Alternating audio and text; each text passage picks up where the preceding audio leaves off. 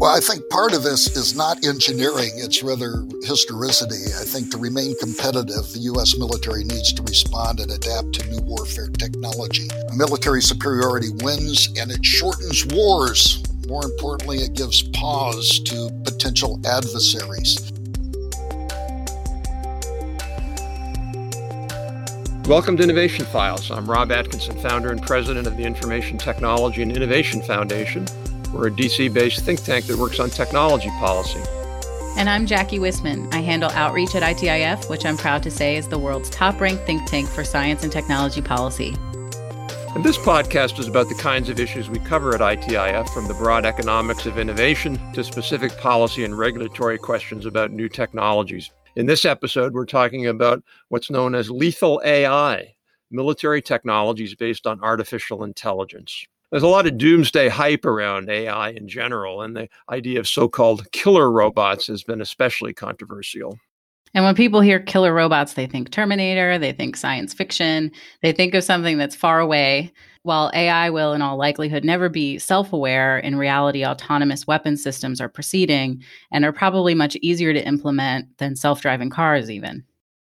And when it comes to the ethical hype around these technologies, I'd argue that robots can actually be more ethical than human operators. Humans can commit war crimes, they can deliberately kill innocent people. Humans get stressed and tired and bring any number of biases and mistakes to the table. Robots follow their code. So I want to get our guest reaction to all of this, so let's get to it. Dr. Robert Marks directs the Walter Bradley Center for Natural and Artificial Intelligence at Discovery Institute, and he is a distinguished professor of electrical and computer engineering at Baylor University.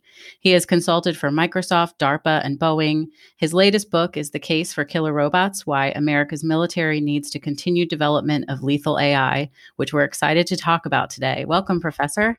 Thank you. It's great to be here. Before we get started, I wanted you to tell us a little more about your professional background, kind of to put your research into context for everybody.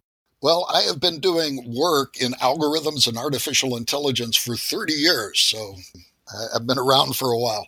I spent uh, 26 years at the University of Washington. Part of that was before the AI, and I've spent since 2003 here at Baylor University. I have funded research by uh, the National Institutes of Health, the National Science Foundation, EPRI, and more related to what we're going to talk about today from the Army, the Navy, and the Air Force. They have all been sponsors of my research. And my research is primarily motivated by application. I've found out that applications are the great spearhead of new ideas for theoretical development. And since 2018, as you mentioned in the introduction, I have been the director of the Walter Bradley Center for Natural and Artificial Intelligence.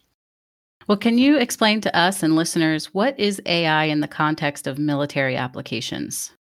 Well, I think part of this is not engineering, it's rather historicity. I think to remain competitive, the U.S. military needs to respond and adapt to new warfare technology. A military superiority wins and it shortens wars. More importantly, it gives pause to potential adversaries. We see this in history all over the place in warfare. We don't have to go back too far to World War II to see that technology helped win World War II by our cracking of the Nazi Enigma code, the Norden bomb sight, which increased the accuracy of dropping bombs, of radar, which at the time was a, a highly protected intellectual invention, and of course, the thing that ended the war was the atomic bomb.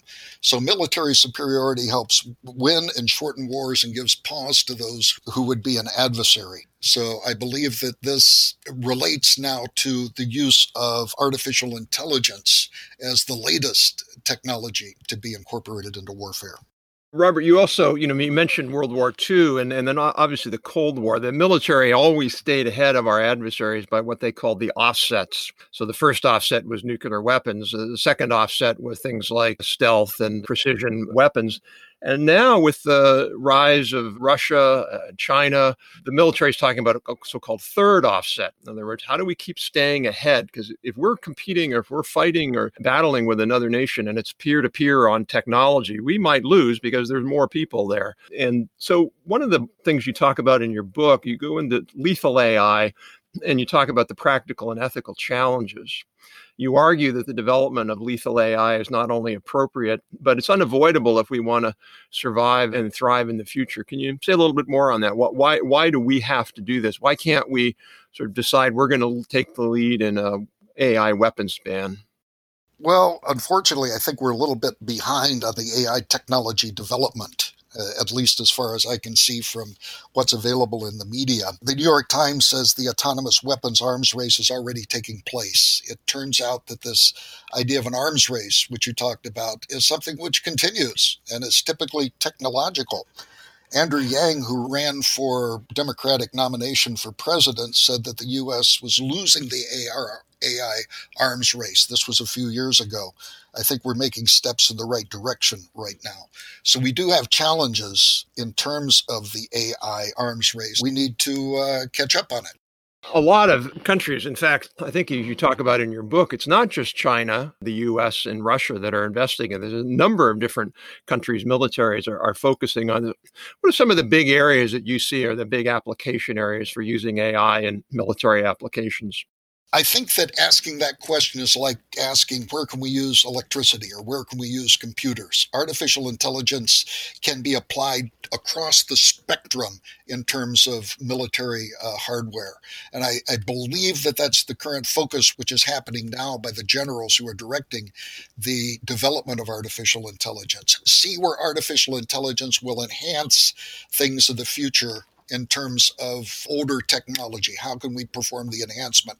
There are also new areas which are coming into the focus. The one that gives me pause the most is drone swarms.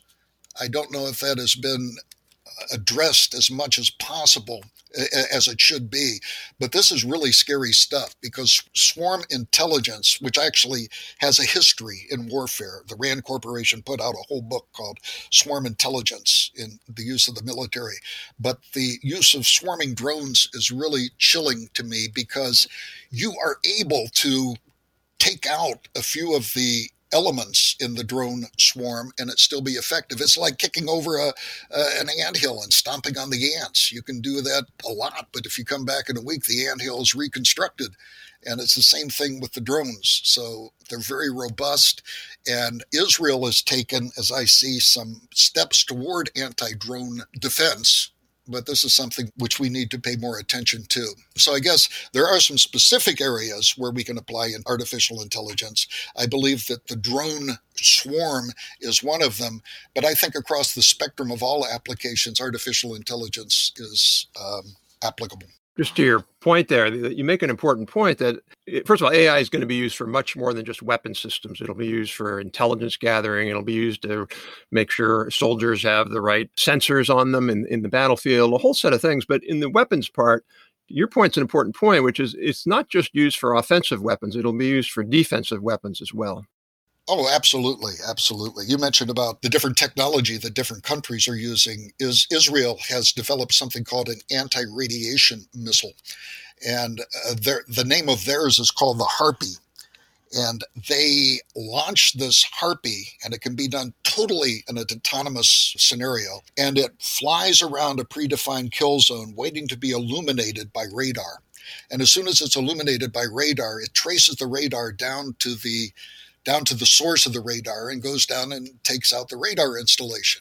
So we have autonomous things happening. In fact, the Israeli Harpy has been around for, I believe, about 15 years. So we do have we do have a inroad into some of these technologies. Well, opponents of so called killer robots, of course, argue that the technologies can't be trusted and will turn into the Terminator and kill innocent people. What's your view there? Well, I think that here we need to separate science fiction from science fact. I think, as was mentioned in the introduction, that artificial intelligence will never be sentient, it will never be creative, it will never understand, and currently it has no common sense. It can't even parse simple flubbed headlines like one of my favorite is seven foot doctors sue hospital. You see there that we have an ambiguity. It's either doctors that are seven feet tall or that these are doctors who specialize in the foot. And there's a whole list of these. There, there's a yearly competition, something called the Winograd schema, where you look at ambiguous questions and artificial intelligence tries to parse it off. And according to the economics professor, uh, Gary Smith, at Pomona College, it turns out that these Winograd schema can only be cracked about 50% of the time. So ambiguity is really, really a difficult problem in artificial intelligence. In fact, you remember IBM Watson that won at Jeopardy. IBM Watson thought, you know, it'd be a great idea if we went into the medical field and we were able to mine data from the medical literature to help physicians. And they were commissioned by MD Anderson to do that, but they weren't able to do that. And MD Anderson ended up firing them and basically, the, the bottom line condensed into just a sentence is that the AI, IBM Watson, had no common sense to do the, the word crafting that was needed to do this mining. We couldn't agree more that AI is it's almost seen as like a magic pixie dust now. Uh, put AI on something and it'll it'll do these amazing things. I, I get frustrated when I just simple things when I go on Amazon and I click on an order it doesn't know that it's me. It thinks it's my wife, even when I'm on my phone and I have to put the order to come to me. How simple is that to do? And here we are living in a world of AI. In your book, which I really, really enjoyed, which we'll talk about at the end of the end of the show, you noted in the book that the uh, Secretary General of the UN has said that autonomous weapons are quote morally repugnant. Why do you think that's wrong? I, I think that's wrong, but why do you think that's wrong?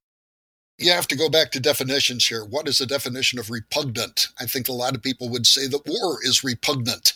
And yeah, I guess in one sense they're right, but is it avoidable? I don't think it is. Humanity has fallen, and there will always be the Adolf Hitlers and the al Assads, the president of Syria, that are going to go against treaties, and they are going to use these weapons of artificial intelligence to do things that they that they want to that is a problem. I don't believe that using artificial intelligence in a so called just war is repugnant. I think it's necessary. And the fighting, the fighting of evil and the resistance of evil, as in the case of just wars, is something that we need to participate in one of the things I think, as you know about quite well about, is there's a there's a global movement against quote unquote killer robots. It's interesting how the other side, uh, what I would call the neo Luddite side, you know, they, Luddites, good, good, yes, they come up with these clever phrases like "I don't want killer robots either," and what I mean by that, I don't want a robot going around and killing people randomly.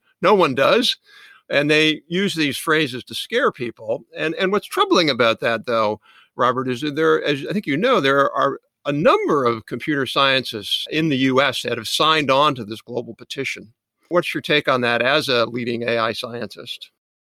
The banning of these things simply doesn't work. We could go around and say we'd like to ban atomic bombs, but that isn't going to work. The best we can do is get together with people of goodwill and hopefully generate treaties that as Ronald Reagan said, that we can trust but verify. Unfortunately, artificial intelligence is in a new arena. Artificial intelligence, unlike nuclear weapons, are cheap. There was a story about a young lad uh, somewhere in New England, I believe it was Connecticut, that put together an artificial intelligent drone that he armed and was able to control by remote control. And this drone went into the woods, and the and, and the guy was able to fire it remotely. And he put this together for 500 bucks.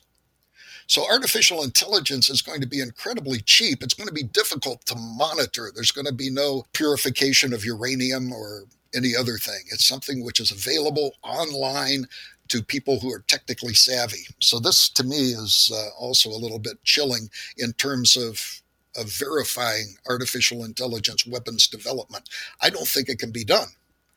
And as a result of that, the only other option is to stay ahead of it, make sure you know what the technology is, and come up with the appropriate countermeasures. So it seems like there are lots of benefits that we should talk about, both to our national security, but also in keeping our troops out of harm's way. Could you go into that a little more? Yeah, I think that, that artificial intelligence will assist initially in keeping troops out of harm's way.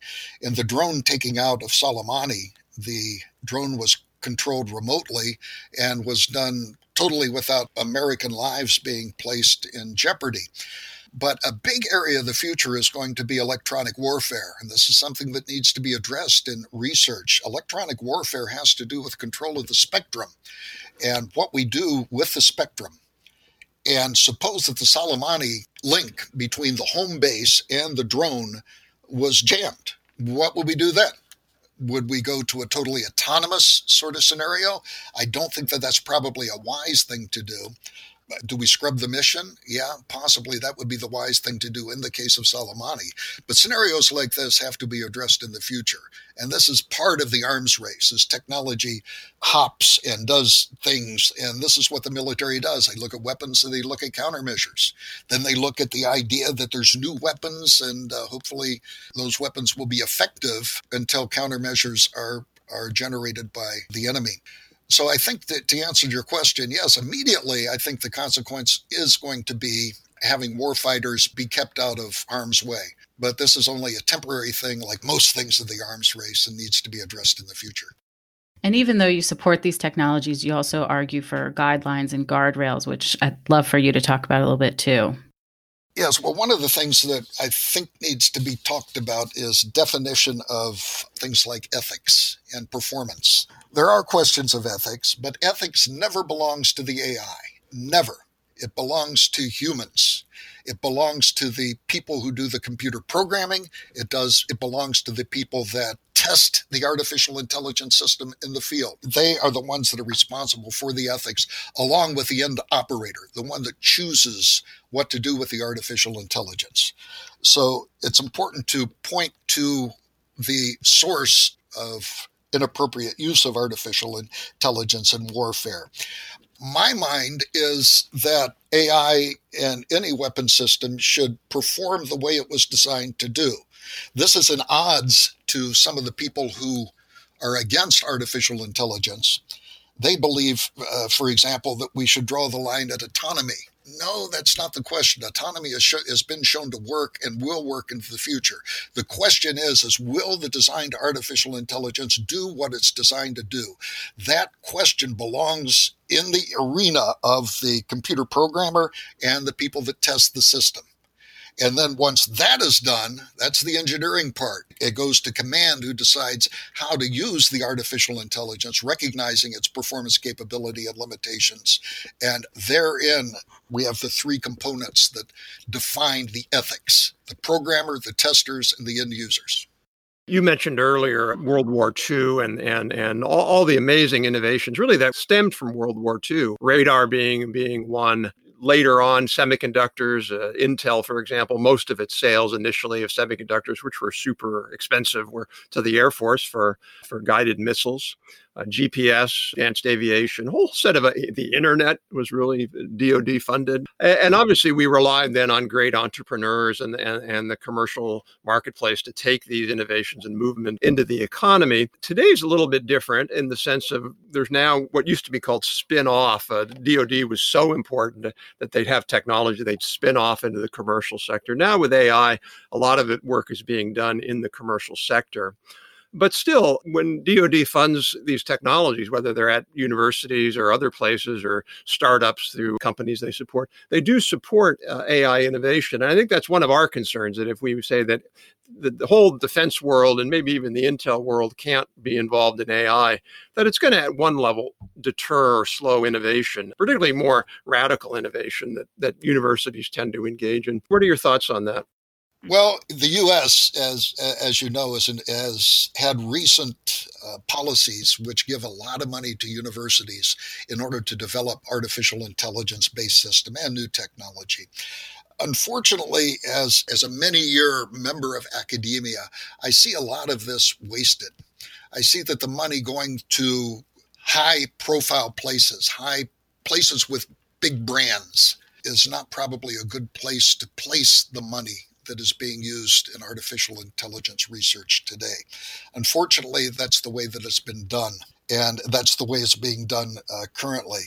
We had a, um, a visit to Baylor by General Murray. He's a four star general who was interested in development of technology in general for the Army. And he mentioned as he went around to the different labs to look at the research being done here at Baylor University, he says, I don't want to see your papers. and unfortunately, we talked about my upcoming book, Supply Side Academics. That's the currency of universities today. It's funding and publication of papers. There is little interest in figuring out what to do with the military or the private sector. Not totally, but the emphasis is on those two things publication of papers and generating money. And unfortunately, I think that that's a terrible economics for universities and is something which should be hopefully reversed or mitigated. One last fun question. If you were a presidential advisor on tech policy, what would be your top priority? First of all, I would gather intelligence. I think that we know not as much as we need to in order to make policy. I always believe in rewarding youth, innovation, and success. These are the things which I believe that the money should go for. I would stay away from the university and look at people who have a history of innovation and success. Uh, unfortunately, that's not the way it works. And every university plays in this game of pork where lobbyists are hired in order to get their special program funded or something of that sort. That I, I, don't know how to get rid of that, but as president, I would try to get rid of that and try to appeal more directly to people with successful entrepreneur records and to people with innovative ideas instead of just dumping it on universities where they're interested primarily in publishing papers. You're going to get a call from Baylor's lobbyist after uh, this. Uh, oh, I'm sure. I'm sure. And, and Baylor plays the game. But it's one of those things that everybody has to play until until the policy is is repealed. It's like uh, term limits on government. We have a lot of senators that want to have term limits on government, but they're not going to do term limits until the legislation is passed it's the same thing I think with universities. The whole the whole broad spectrum needs to be addressed before people play the game properly. You know, Robert, there's a group that we really like a lot in the Defense uh, Department now called the Defense Innovation Unit. It used to be called DIUx. And it's an effort by the Defense Department to work more closely with entrepreneurs, the types of folks you're talking about. And they have a proposal that's, uh, I, I, think it might have made it into the Defense Authorization Act uh, this year, but it certainly hasn't been funded yet. And that's to be able to fund entrepreneurs directly who are developing technologies where the private sector may not fund them as much. A lot of venture money goes purely into software, it doesn't go into some of the military areas. And that sounds like something that would be the kind of thing you're talking about is more money to these really interesting and innovative entrepreneurs to get them to be focused more on defense applications. Absolutely. And I think there needs to be a greater emphasis on reduction to practice. There needs to be there needs to be a focus on what are we going to do with this artificial intelligence. It doesn't need to be immediately. It, it can be in the future, but we need a, an end goal in sight, not to just do pure research to publish more papers in some theoretical journal. Thanks for being here. Can you tell our listeners where they can find you and follow your work? Yes, you can. As mentioned in the introduction, I'm the director of the Walter Bradley Center for Natural and Artificial Intelligence, and we have a website called mindmatters.ai, which is a great suffix if you deal with artificial intelligence, right? Mindmatters.ai. And there, for, for a while, we are offering the book that we've been talking about, The Case for Killer Robots, as a free ebook download. But mindmatters.ai is the place where you can see the work of the center. Great. Thank you. We'll, we'll link to that in the show notes. Okay. Thank you. Well, that is it for this week. If you liked it, please be sure to rate us and subscribe. You can find the show notes and sign up for our weekly email newsletter on itif.org. Feel free to email show ideas or questions to podcast at itif.org and follow us on Twitter, Facebook, and LinkedIn at ITIFDC. Thanks for listening. We have more episodes and great guests lined up. New episodes will drop every Monday morning, so we hope you'll tune in next week.